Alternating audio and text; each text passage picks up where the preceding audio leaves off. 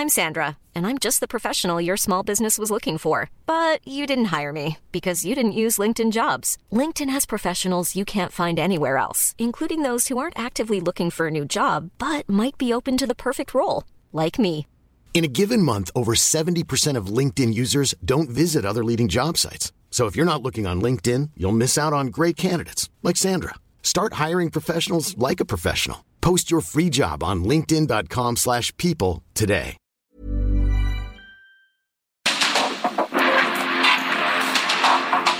Porque el mundo actual no se entendería sin la economía, las finanzas y los negocios. Acompaña a Mario Maldonado, el columnista de negocios más joven y objetivo del periodismo financiero en su programa. Bitácora de negocios. Son las 3 de la mañana y estoy en tu ventana buscándote amor. Escucha, por favor. ¿Y tú qué estás pensando? Llegando aquí tomando. Vete ya de aquí, déjame dormir. Pero yo no puedo irme sin un beso. Pero ya es muy tarde y no te quiero ver. Hago lo que quieras, perdóname mi nena.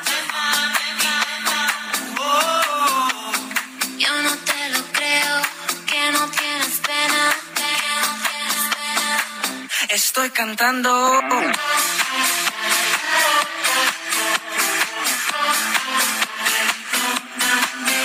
¿Qué tal? ¿Cómo están? Muy buenos días. Bienvenidos a Bitácora de Negocios. Yo soy Mario Maldonado. Me da mucho gusto saludarlos en este viernes 24 de febrero del 2023. Estamos transmitiendo en vivo como todos los días en esta estación del Heraldo Radio. Muchísimas gracias por acompañarnos eh, tempranito desde las 6 de la mañana que arrancamos estas, esta barra de noticias en esta frecuencia del 98.5 de FM a todos los que nos escuchan aquí en la capital del país y en el Valle de México por esta estación. Muchísimas gracias también a quienes nos siguen en el resto de la República Mexicana a través de las estaciones hermanas del Heraldo Radio o nos escuchan en las aplicaciones de radio por internet y a quienes eh, oyen el podcast a cualquier hora del día, el podcast de Bitácora de Negocios. Muchísimas gracias por acompañarnos y por sus mensajes. Comenzamos este viernes, ya es viernes, por fin viernes, con un poquito de música todos los días, ya lo sabe, un poco de música antes de entrarle a la información. Esta semana estuvimos escuchando música electrónica a propósito de que se va a realizar este festival eh, EDC, el festival de música electrónica más grande de México este fin de semana, precisamente el 24, 25 y 26 de febrero. Y esta que escuchamos de fondo eh, se llama Perdóname, es de Dioro.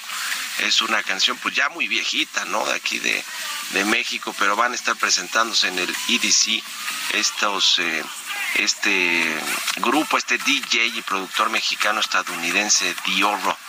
Y bueno, vamos a estar escuchando hoy aquí en Bitácora de Negocios y le entramos a los temas importantes, le entramos a la información. Vamos a hablar con Roberto Aguilar, lo más importante que está sucediendo en los mercados financieros. Cifras económicas de Estados Unidos refuerzan expectativa de prolongado endurecimiento monetario.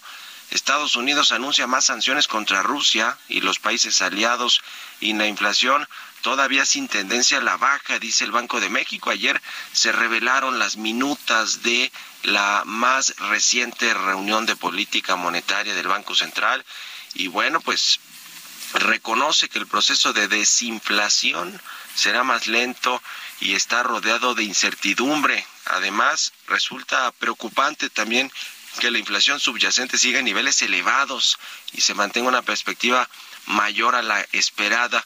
Así que bueno, pues en línea todos los integrantes de la Junta del Banco sobre este balance de riesgos para la inflación que se mantiene pues al alza y la mayoría también de estos eh, de los subgobernadores y la gobernadora Victoria Rodríguez pues eh, ponen alertas en la en la inflación subyacente, en este componente de inflación subyacente que refleja eh, pues esta tendencia de la inflación promedio que tenemos, el aumento de los precios. En fin, le vamos a entrar al detalle, vamos a platicar eh, también con Mauricio Esteves, integrante de la Unidad de Estudio de Ucrania del Consejo Mexicano de Asuntos Internacionales. Se cumple ya un año de esta invasión rusa a Ucrania hay muchas consecuencias, no solo geopolíticas y, y, obviamente humanitarias, sino económicas, económicas y para Europa, en particular con todo este aumento de los precios del gas y la escasez del gas en muchos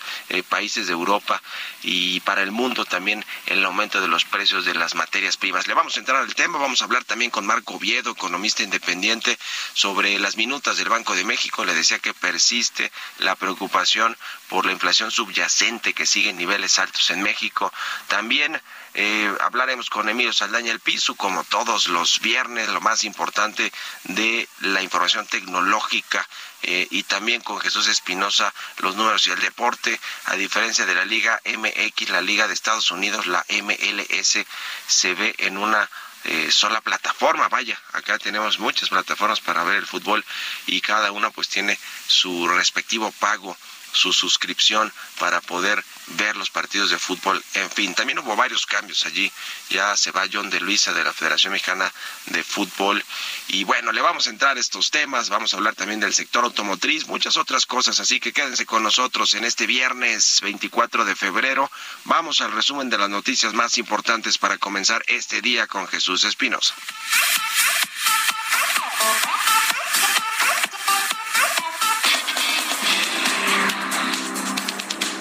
Al ser abordada por reporteros. A su salida de Palacio Nacional, la secretaria de Economía Raquel Buenrostro señaló que prevén que este año queden resueltas las consultas que Estados Unidos y Canadá solicitaron a México en materia de energía bajo el TEMEC, al detallar que van tres de cuatro bloques resueltos. Vamos muy bien, vamos muy bien, son cuatro bloques, llevamos resueltos tres de, de cuatro nada más que este, la contraparte lo quiere ver de manera integral. Estamos trabajando con la secretaria Rocío Nale para dar un paquete de manera integral. ¿Este año ya será resuelto? Sí, yo creo que ¿Este año, eh, a mediados? No lo sé, pero yo espero que sí.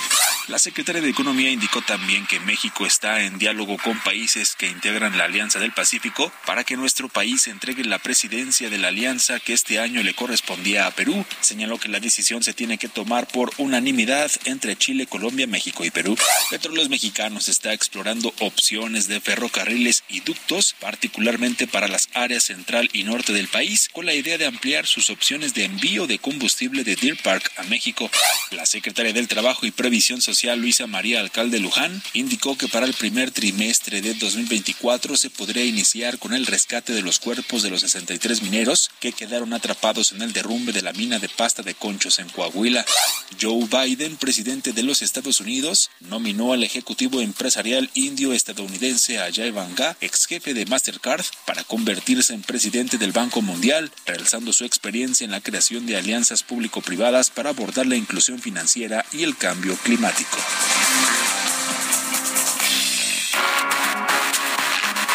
El editorial.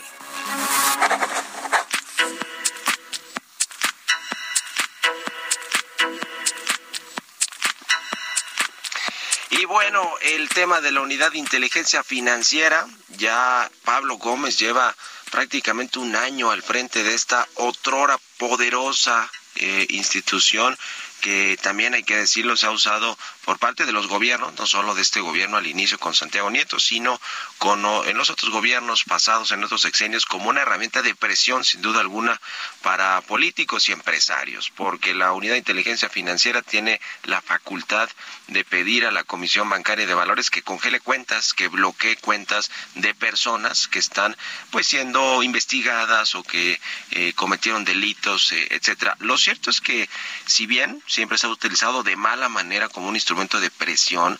La curva de aprendizaje de Pablo Gómez, que pues más bien es un político, un político de izquierda con ideologías muy puntuales sobre temas, bueno, hizo la reforma electoral, el plan B y la reforma electoral que propuso constitucional el presidente López Obrador, imagínense junto con Horacio Duarte, así de político es Pablo Gómez, bueno, pues lo mandaron a la UIF después de que Santiago Nieto se cayó de este lugar por la boda que estuvo en, en, Guatemala y todo lo que estuvo alrededor de eso. Bueno, ya conoce usted esta historia. Lo cierto es que la curva de aprendizaje de Pablo Gómez en la UIF ha sido larga y costosa. Aquí le va un dato. Los montos de las cuentas que han sido desbloqueadas mediante juicios de amparo entre el 2022 y apenas estos primeros días del 2023 es de 20.700 millones de pesos y apenas ha congelado o logrado bloquear cuentas por 500 millones. Imagínense, son datos de la misma unidad de inteligencia financiera. Ahora, este asunto eh, que tiene que ver, por ejemplo, con personajes como Genaro García Luna, la esposa de exsecretario de Seguridad con Felipe Calderón, que ya ve que el presidente dijo recientemente que le descongelaron las cuentas, lo mismo que a Luis Cárdenas Palomino, colaborador cercano de García Luna, que lo sacaron de esta lista de personas bloqueadas, le descongelaron también cuentas, eh, pues ha avivado este pleito entre el presidente López Obrador y su gobierno con la Suprema Corte de Justicia, que encabeza ahora Norma Piña, y con el Poder Judicial. Eh, este ha, sido una pugna más bien simbólica desde los primeros eh, días de este 2023 cuando se eligió a Norma Piña como presidenta de la Corte y lo cierto es que pues eh, este asunto de por qué de por qué la UIF no tiene todos estos dientes para poder mantener congeladas las cuentas eh, y con amparos logran descongelárselas. Bueno, pues es una jurisprudencia que viene desde los periodos, desde el periodo del ministro Eduardo Medina Mora, que pone en el rango de la inconstitucionalidad los congelamientos resultados de investigaciones locales y valida solo los que son expresamente solicitados por gobiernos y organismos internacionales. Así que es una herencia de Eduardo Medina Mora quien sacaron a punta también de congelamiento de sus cuentas. Así como, como lo escucha, lo cierto es que pues hoy la UIF no tiene muchos dientes y se ve como que Pablo Gómez tampoco o tiene ganas de entrarle o no le entiende de plano lo que sucede con esta, con esta unidad de inteligencia financiera. ¿Ustedes qué opinan? Escríbanme en Twitter, arroba Mario Mal y en la cuenta arroba Heraldo de México. Bitácora de negocios con Mario Maldonado.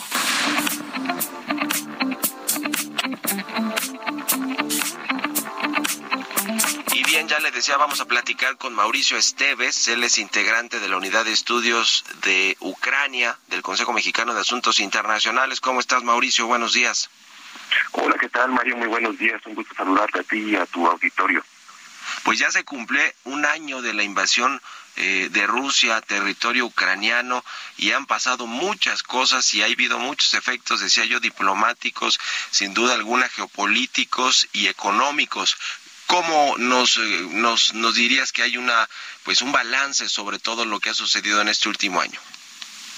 Pues desde el punto de vista económico hay varios aspectos relevantes que tienen que ver eh, con las relaciones que tiene Rusia, no solamente con Europa, sino en el plano internacional. Y no sé, me gustaría concentrarme en dos puntos que son muy relevantes. Uno de ellos tiene que ver con su vinculación a los mercados eh, de la Unión Europea a través, obviamente, del abastecimiento de hidrocarburos, que prácticamente en este último año se redujo de una manera muy significativa y muy rápidamente, permitiendo la entrada de, de los Estados Unidos como un abastecedor también de hidrocarburos hacia hacia la Unión Europea. Y por otro lado y en este mismo sentido pues tendrá que ver con eh, los acontecimientos también del año pasado que fue eh, pues estos cómo decirlo ataques o esta destrucción de infraestructura eh, pues no solamente rusas porque ahí también hay capitales de otros países entre ellos Alemania de los Nord Stream 1 y Nord Stream 2 entonces me gustaría abordarlo por ahí no sé si te parezca bien. Sí sí adelante adelante. Excelente. Pues miren eh, me parece que es importante señalar lo siguiente. Eh, eh, a un año del conflicto, pues las sanciones, por un lado, económicas que se le impusieron a Rusia, no resultaron ser tan exitosas como se pareciera. Esta idea de haber arcado, por decirlo de esta manera, a la economía rusa no funcionó a partir de los diferentes paquetes de sanciones que se le han ido imponiendo y eso tal vez tenga que ver con que Rusia ya estaba de alguna manera metida en un problema de sanciones que haya logrado construir algunos elementos para contrarrestar esto, ¿no? Esto desde el punto de vista, eh, por ejemplo, financiero, construyendo también su propio sistema de pagos que se denomina MIR, y desde el punto de vista eh, real o desde el punto de vista de los hidrocarburos, pues también buscando otros socios, entre ellos China y la India, que se han convertido también en distribuidores de, hidrocarburos rusos hacia la Unión Europea, ¿no? Entonces directamente la Unión Europea no está comprando estos hidrocarburos o ha reducido de manera muy significativa la compra de estos hidrocarburos, pero al mismo tiempo los puede estar adquiriendo en el mercado internacional por terceros países, ¿no? Eso es un punto que me parece que es muy importante y a partir también de los precios tan elevados de los hidrocarburos en lo que va de, este año, pues Rusia recibe pues, ganancias importantes, lo cual le permite mantener un esfuerzo de guerra y al mismo tiempo cierta estabilidad al interior de su país. Eh, al mismo tiempo, eh, el año pasado, como comentaba, surgieron estos acontecimientos que tuvieron que ver con la eh, destrucción de, esta infraestructura del Nord Stream 1 y Nord Stream 2. Al principio se comenzó a manejar en los medios que podría haber sido los propios rusos quienes habían hecho estallar estos gasoductos, esta infraestructura. Al mismo tiempo también se había manejado la versión de que podían ser otros países los que hubieran estado involucrados. Según las investigaciones, pues al parecer no era un acto netamente eh, atribuible a un grupo pequeño, sino más bien atribuible a un grupo estatal debido a la complejidad que lleva que, conlleva no la logística para llevar a cabo acciones de este tipo. Y bueno recientemente a principios de este año eh, comenzó a circular información en donde posiblemente los Estados Unidos estén implicados.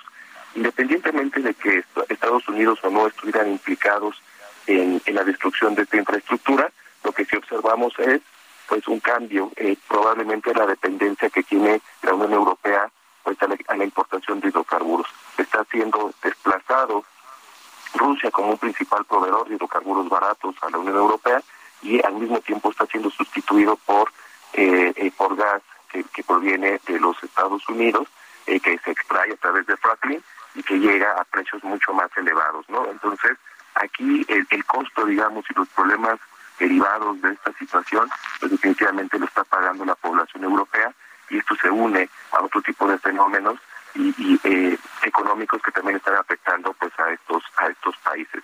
Esto me parece que es bastante relevante, puesto que pues ni las sanciones han funcionado y por otro lado la Unión Europea también se está enfrentando a un escenario adverso y en conjunto también afecta este tipo de situaciones a nivel internacional, puesto que los hidrocarburos resultan ser una, eh, como decir, una materia prima, un, recurso estratégico muy importante, pues no nada más para rusos europeos, sino para todos. Sí, ahí sí le ha afectado a todo el mundo el tema de los precios internacionales del petróleo. Oye, te agradezco mucho, Mauricio Esteves de Comexi, por estos minutos y buenos días.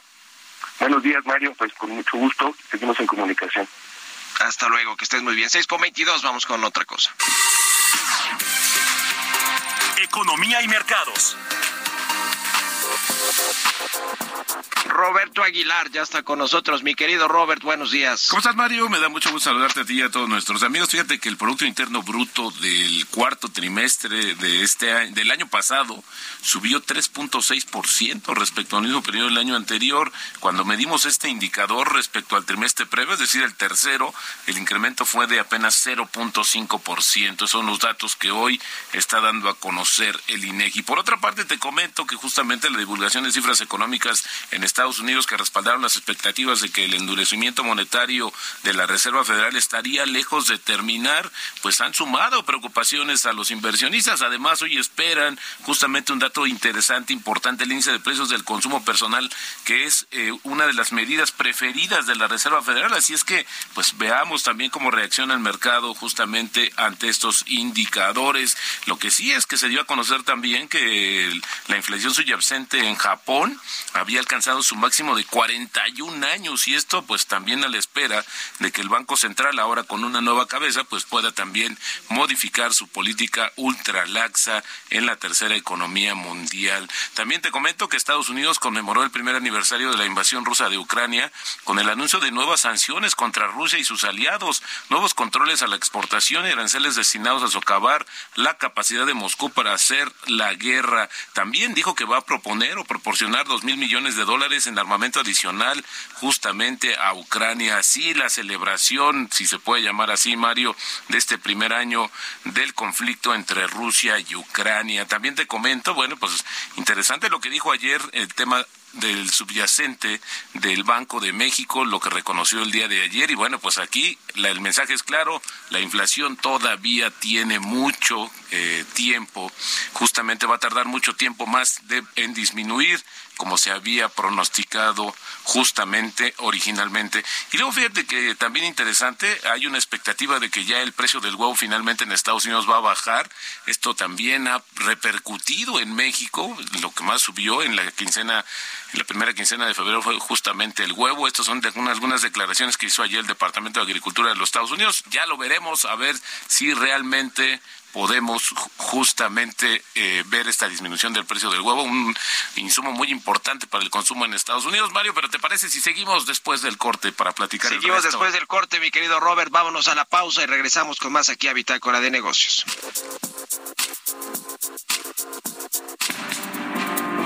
En un momento continuamos con la información más relevante del mundo financiero en Bitácora de Negocios con Mario Maldonado.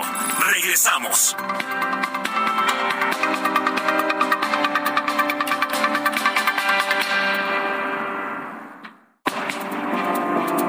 Estamos de vuelta en Bitácora de Negocios con Mario Maldonado.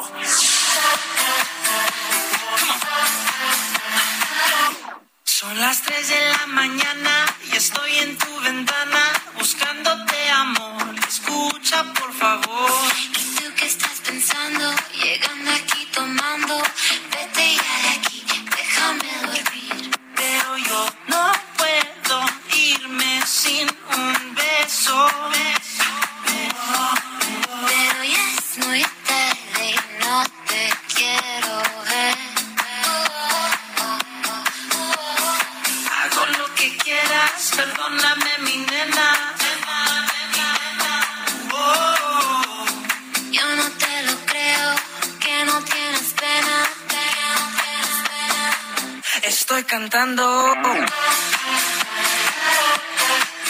Estamos de regreso aquí en Bitácora de Negocios. Son las 6 de la mañana con 31 minutos, tiempo del centro de México. Y regresamos escuchando música electrónica. Ya le decía a propósito de que este fin de semana se llevará a cabo este festival EDC de música electrónica aquí en la Ciudad de México. Y esta que escuchamos, viejita, dice Chucho que no es tan viejita, creemos nosotros que es como de los de los noventas, pero no, no, es del 2000, de los 2015, ¿verdad?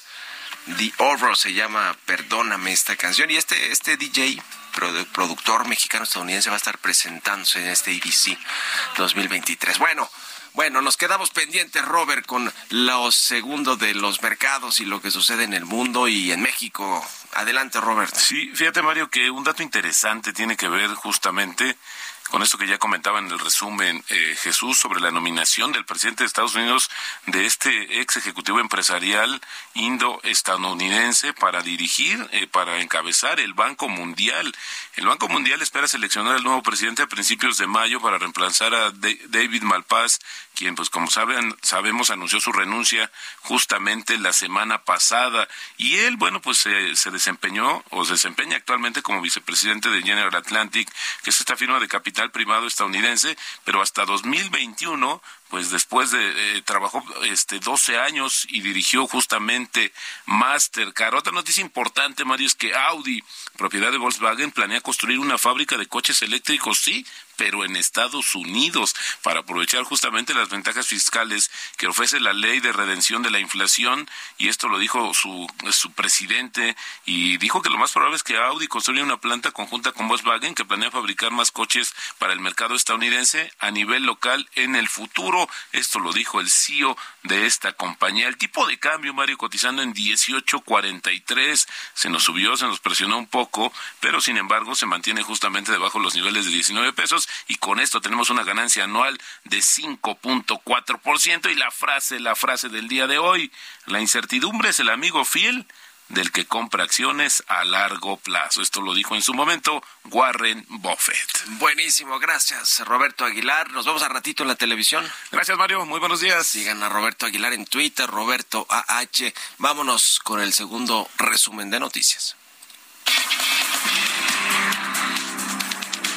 El presidente Andrés Manuel López Obrador reconoció que tiene el tiempo encima para finalizar la construcción del tren Maya, una de las obras insignias de la actual administración y que se espera que sea inaugurada en diciembre de este año. La Comisión Federal para la Protección contra Riesgos Sanitarios realiza visitas de verificación en coordinación con las autoridades estatales de salud para vigilar que establecimientos cumplan el nuevo reglamento de la Ley General para el Control del Tabaco.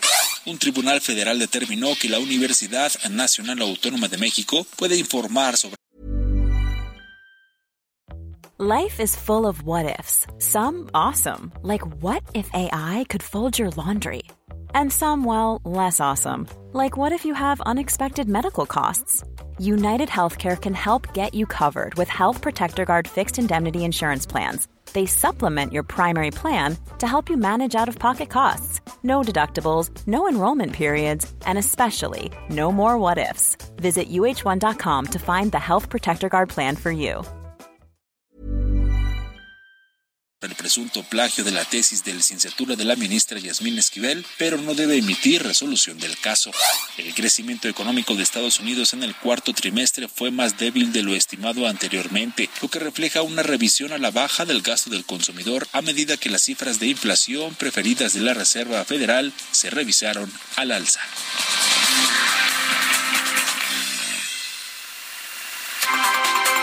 Entrevista.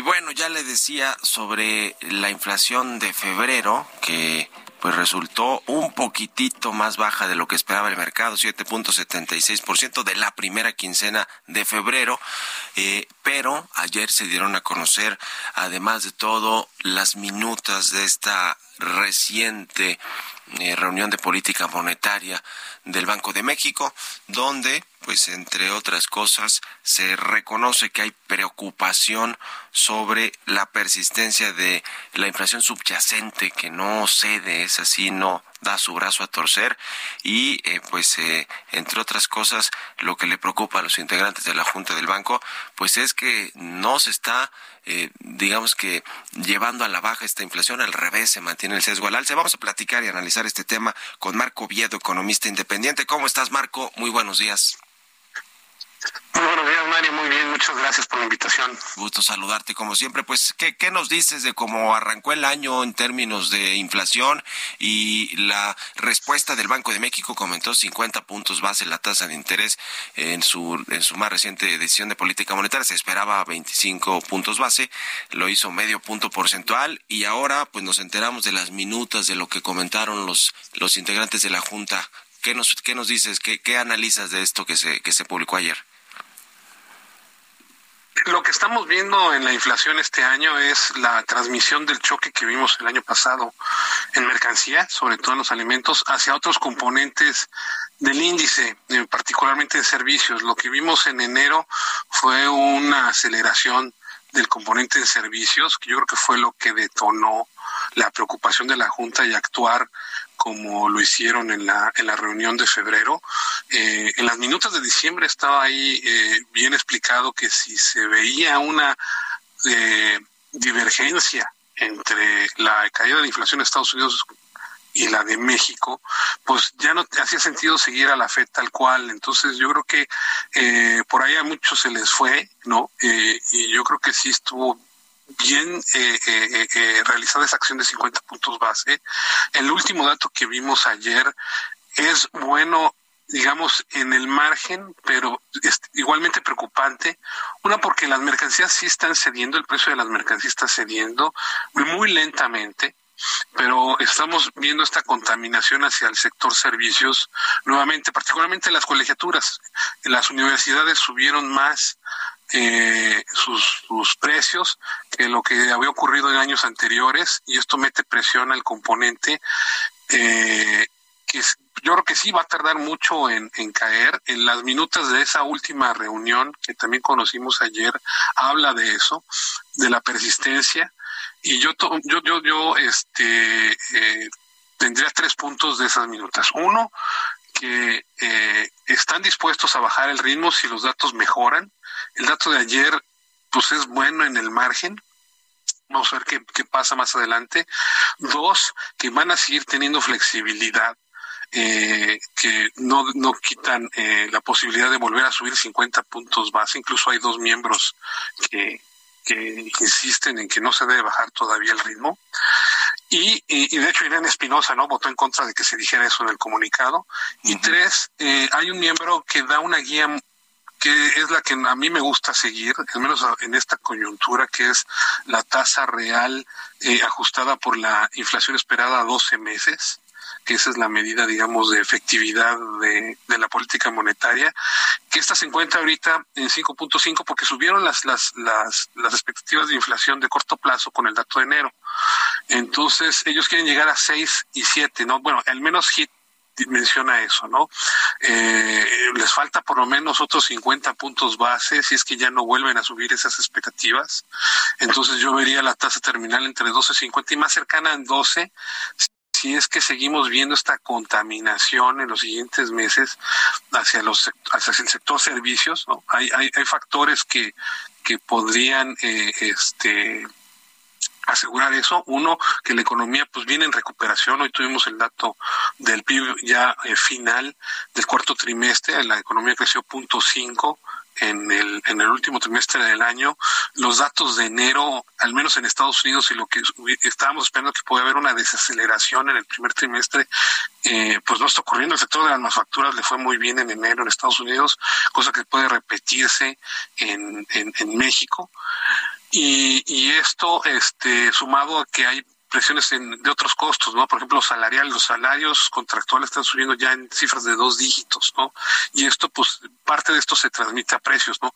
Entonces, eh, es un panorama bastante complicado. Yo creo que sí tienen la intención de ya parar, ¿no? Eh, pero todavía los datos no los dejan este, mandar la señal de que están listos, ¿no? Hay un último miembro que yo sospecho que es la gobernadora, quien sí cree que ya pronto pueden terminar, eh, pero nuevamente yo insisto que todavía como que les faltan unos 50 al menos, ¿no? Unos 50 puntos bases más, si es que los datos ayudan, ¿no? Entonces, bueno, la Junta tiene eh, un reto enorme, no, está en 8% la, la, la subyacente, es un nivel históricamente alto, cuando esta pues, tendría que estar por debajo de, de 3% para que el 3% total con los componentes más volátiles esté eh, en, el, en el objetivo, ¿no?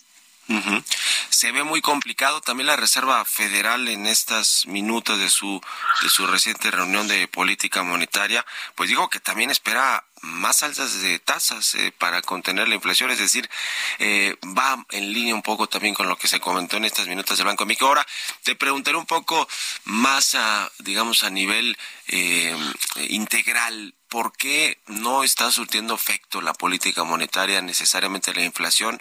Pues en general de pronto tenemos este dato como el de la primera eh, quincena de febrero que bajó un poquito de por lo menos la expectativa de los analistas, pero la, la, inflación subyacente no sé si de pronto falta que se vaya, eh, digamos que se alinee también la política monetaria con la política fiscal, la política económica del gobierno, en fin, eh, digamos, ¿por qué no funciona?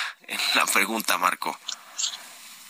No, digamos, este, es que toma tiempo. Yo te diría que entre 18 y 24 meses es lo que usualmente en países que tienen eh, sistemas similares, uh -huh. lo que tarda la inflación en regresar al, a los objetivos y ya no se observan otros choques. Vivimos una situación inédita, ¿no? Venimos de una pandemia donde se autoinflujo una caída de la oferta que generó esta, esta, esta, este aumento en precios, eh, que se está corrigiendo. Por ejemplo, lo de China, mucha gente lo lee como inflacionario, ¿no? Que ya dejó esta política de, de, cero COVID.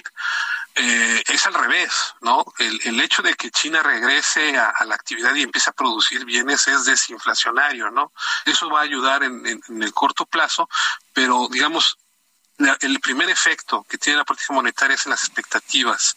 Que, que, en México tenemos medidas muy imperfectas, ¿no? Tenemos las medidas de mercado, tenemos las medidas de los analistas, pero faltaría hacer, como hacen en Estados Unidos, una encuesta entre consumidores de cuánto ellos esperan la inflación y eso ayudaría también a, a tener este mayor sensibilidad de qué tan efectiva está siendo la política monetaria, ¿no? Eh, lo único que tenemos es eso y, y estas medidas, pues están reaccionando mucho a los datos de corto plazo, que es normal, ¿no? Digamos, si, si tú ves que la inflación no cede, pues tú esperas que tarde más en caer, ¿no? Es imperfecta, pero es lo que hay. Eh, no están voladas tampoco, no están en 5.20, el último dato de la encuesta Citibanamex. Eh, no están en tres y medio o, o, cerca de tres como usualmente están, pero ahí va, ¿no? No, no, no están esperando que el 8 se mantenga a lo largo del año, ¿no? O el 7% que casi se mantuvo todo el año eh, pasado, ¿no? Eh, y, y es cuestión de tiempo, van a tener que esperar y es lo que dice incluso los minutos, ¿no? Que van a tener que mantener la, la política monetaria restrictiva por más tiempo. Ahora, la, la, política fiscal en México ayuda de manera muy importante. Recordarás que ellos controlaron el precio de la gasolina. Si no hubiéramos visto niveles de inflación mucho más altos y una contaminación mucho más fuerte, eh, ahí, ahí yo creo que, digo, más allá de todo el rollo político, creo que el hecho de que pues tuvieron que aguantar los precios de la gasolina le ayudaba a México. Y, y, y, sí, vamos a ver que va a caer la inflación. Solo tenemos que ser un poco pacientes y el banco tiene que ser lo suficientemente agresivo para que este se logre ese objetivo, ¿no? Pues qué complicado. ¿Cuál es tu pronóstico, Marco, para este año en términos de inflación y de tasas de interés? Va, nos decías ahorita 12.5%, más o menos que cierre la tasa este año. No, en 12, en 12. Yo, yo, yo, esperaría un punto más, sí, porque yo creo que vamos a ver todavía más eh, contaminación de precios. Eh, el mercado trae 11.25 me parece, ¿no? todavía está un poco este rezagado y porque trae una inflación de 5.20 de cierre casi o 5%, yo creo que puede cerrar en 6, seis y medio. La inflación va, va a demorar, pero en ese momento ya cuando empiece a caer mucho, mucho más rápido en 2024 ya ya México yo creo que puede ajustar la tasa de interés a niveles mucho más bajos, pero lejos de aquellos niveles de cuatro y medio que vimos en la pandemia, ¿no? Yo creo que este es otra discusión que vamos a tener el próximo año ya este de cómo quedaría la tasa, eh, digamos, neutral en, en, después de la pandemia, lo que estemos observando de, en la economía en los siguientes meses, ¿no? Pero, pero por lo pronto yo creo que sí va a tardar en caer la inflación sobre todo porque hay factores que sí van a seguir presionando y, y por otro lado, este, creo que sí ya México está cerca, pero todavía no tan cerca como algunos analistas están estimando, ¿no? Bueno, pues ya, ya lo veremos y después también de eso cómo viene la baja de tasas de interés que también va a ser muy interesante analizar. Gracias como siempre, eh, muchas gracias Marco Oviedo, como siempre por tomarnos estos minutos y muy buenos días. No, buenos días a ti. Te agradezco como siempre la invitación a tu programa. Un abrazo. Es Marco Viedo, analista, economista, independiente. Estuvo mucho tiempo trabajando en los bancos de inversión. Vámonos a otra cosa. Vamos con las historias empresariales. Historias empresariales. Optimismo en la industria automotriz, por fin, después de tantas crisis, tantos problemas con los semiconductores, con la proveeduría de, de las autopartes, con la caída del mercado que derivó de la crisis de la pandemia. Y bueno, directivos globales de la industria automotriz confían en que el sector va a tener un crecimiento rentable durante los próximos cinco años al observar un mejor comportamiento en la venta de vehículos. Además viene toda esta revolución de vehículos eh, híbridos y de vehículos eléctricos. Nos platica de esto Giovanna Torres. De acuerdo con la vigésimo tercera encuesta global de ejecutivos automotrices de KPMG, 83% de los ejecutivos del gremio confían en que la industria experimentará un crecimiento más rentable en los próximos cinco años, en comparación con 53% de la encuesta del año pasado. Héctor Romo, socio líder de impuestos para la región Bajío de KPMG en México, señaló que la industria automotriz sigue apuntando a la transición combustión-electrificación en la industria. Sin embargo, sus expectativas se han tornado más cautelosas en cuanto al crecimiento de la producción de vehículos con estas tecnologías a corto y mediano plazo. Y es que aún ante el optimismo que se tiene de crecimiento en ventas, el estudio reveló un ajuste en la demanda de autos eléctricos, pues espera que la participación de mercado de los modelos verdes crezca 40% con respecto a las ventas totales de automóviles para el 2030. En 2022, las predicciones llegaron a 70%. La firma de análisis Estatista prevé que este año se vendan 69.9 millones de vehículos ligeros a nivel mundial. Para Bitácora de Negocios, Giovanna Torres.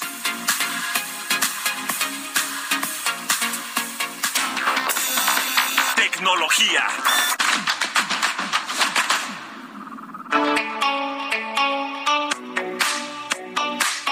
Como todos los viernes, ya está aquí en la cabina del Heraldo Radio, Emilio Saldaña, el Pisu, con lo más importante de la tecnología. Mi querido Pisu, bienvenido, buenos días. Querido Mario, muy buen día y muy feliz viernes a nuestra audiencia.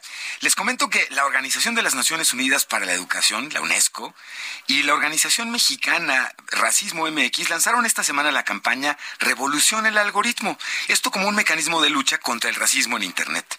En ella denuncian la discriminación y el sesgo racial que se encuentra en los algoritmos de las empresas de Internet. Cuestionan también la responsabilidad que las empresas tecnológicas tienen en el sesgo narrativo de sus algoritmos y alertan que puede llevar al perfilamiento racial. Por ejemplo, y los invito a que hagan este ejercicio, eh, utilizando su buscador tradicional, busquen mujer exitosa. Los resultados son imágenes de féminas blancas, rubias y delgadas, mientras que al buscar pobreza, el buscador devuelve imágenes de personas racializadas. Es un llamado a los dueños de las tecnológicas para que reflexionen y se hagan cargo de cómo corregir el racismo y la discriminación en los algoritmos. Por otro lado, según un informe de Human Rights Watch, las autoridades de Egipto, Irak, Jordania, Líbano y Túnez han creado perfiles falsos para hacerse pasar por personas de la comunidad LGBT en redes sociales y aplicaciones de citas como Grindr, Facebook e Instagram. Luego, la policía usa estos perfiles para atrapar y arrestar a personas LGBT. El informe también menciona casos de extorsión en línea de personas LGBT usando Grindr, Instagram y Facebook en Egipto, Irak, Jordania y Líbano. El informe destaca cómo las redes sociales y las aplicaciones de citas han permitido que las personas LGBT se expresen y amplifiquen sus voces, pero también se han convertido en herramientas para la represión patrocinada por el Estado. Human Rights Watch argumenta que los gigantes de las redes sociales y las aplicaciones de citas deben ser más proactivos para abordar el abuso que enfrentan las personas LGBT en países de habla árabe. Estas plataformas necesitan una mejor moderación en el idioma árabe y características que tengan en cuenta la posibilidad de que los gobiernos qué cosa, abusen de ellas para dirigirse a grupos específicos de personas. Y atención finalmente a todos los usuarios de Facebook e Instagram. Meta ha anunciado esta semana la verificación de pago para validar perfiles.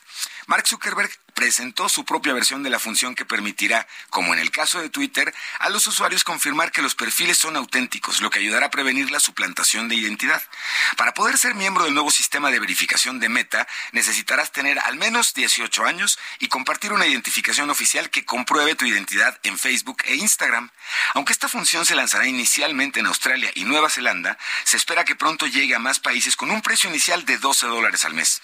Manténgase atento a las actualizaciones de Meta para asegurarse que su perfil sea auténtico, esté protegido y si tiene un problema y le robaran la cuenta, el pago de esta suscripción le permitiría ser rescatado inmediatamente, mi querido Mario. Pago de suscripciones, ¿dónde he escuchado eso? ¿Dónde hemos Con Elon escuchado? Musk, lo que está, a ver, no se eh, convencen solamente las redes sociales grandototas como estas de Facebook, todas las de Facebook y Twitter y demás, con usar nuestros datos para vender publicidad. Si no nos quieren cobrar suscripciones, piso ¿cómo? Exactamente, Mario. Me fascina que lo hayas comentado así porque así justo cuando se lo reclamaron o le preguntaron a Mark Zuckerberg con este tono, justamente su respuesta iba en el sentido de, bueno, es que validar las imágenes, las identificaciones para darle más seguridad a la gente, pues cuesta dinero, ¿no? Y el, el pago de la suscripción, eso es lo que va a cubrir. Y la risa es, lo dice una de las empresas con los ingresos más elevados en la historia. Y ¿no? con mayor valor de capitalización. Totalmente. En fin, En fin, qué señor. cosa, mi querido Piso. Gracias. Buen, Buen fin de viernes. semana, señor. Que estés bien. Vámonos a otra cosa. los números y el deporte.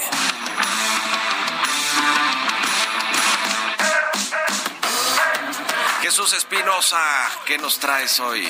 Mario, ¿cómo estás? Muy buenos días, estimado Pisu, a todo el auditorio. Pues hablando de pagar suscripciones, a todos los que somos pues aficionados al fútbol, aficionados al deporte, hoy nos cuesta una barbaridad poder ver los partidos, ¿no? Y más me refiero a los de la Liga MX, ¿no? Son varias plataformas ya los que tienen derechos de transmisión de los partidos de algunos de los equipos de fútbol mexicano. Lo habíamos hablado aquí al inicio de este de este torneo en donde las primeras jornadas, la 1, la 2, la 3 jornadas, apenas si podías ver uno o dos partidos por televisión abierta, porque todos los demás iban por plataforma y por lo cual pues habría que pagar. Y bueno, a diferencia de la Liga MX, la MLS, la Liga de Fútbol de los Estados Unidos, solamente se puede ver ahora por una sola plataforma. Así que todos los partidos de la MLS por una sola plataforma, estamos hablando de Apple, que hizo un acuerdo con la MLS para que todos los partidos se puedan transmitir por ahí se espera, se espera que esto genere a lo largo de 10 temporadas cerca de 250 millones de dólares. El costo por mes de esta eh, pues aplicación para poder ver los partidos son 300 pesos mexicanos, eh, ya sea mensuales o anual 2 mil pesos, ¿no? Así que les conviene, se estarán ahorrando por ahí unos 800 o 900 pesos, pero el punto es que en México pues cada vez se, se ve menos el fútbol en televisión abierta. Por ejemplo, esta semana jugó partidos pendientes Cruz Azul Atlas, ayer se jugó el Santos Toluca, que se vieron ambos por la plataforma VIX Plus. Entonces, pues si no tienes, eh, aparte de que ya contratas un sistema satelital para poder ver deportes,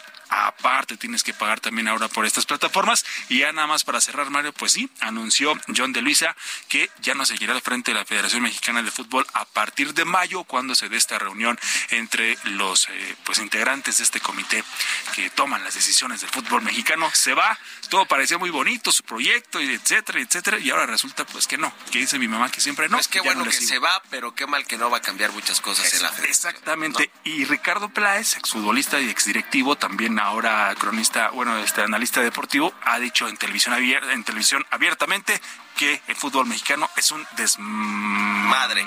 Vámonos. Gracias, Chucho. Gracias, Piso. Se acabó el programa. Nos vemos el próximo lunes. Esto fue Bitácora de Negocios con Mario Maldonado.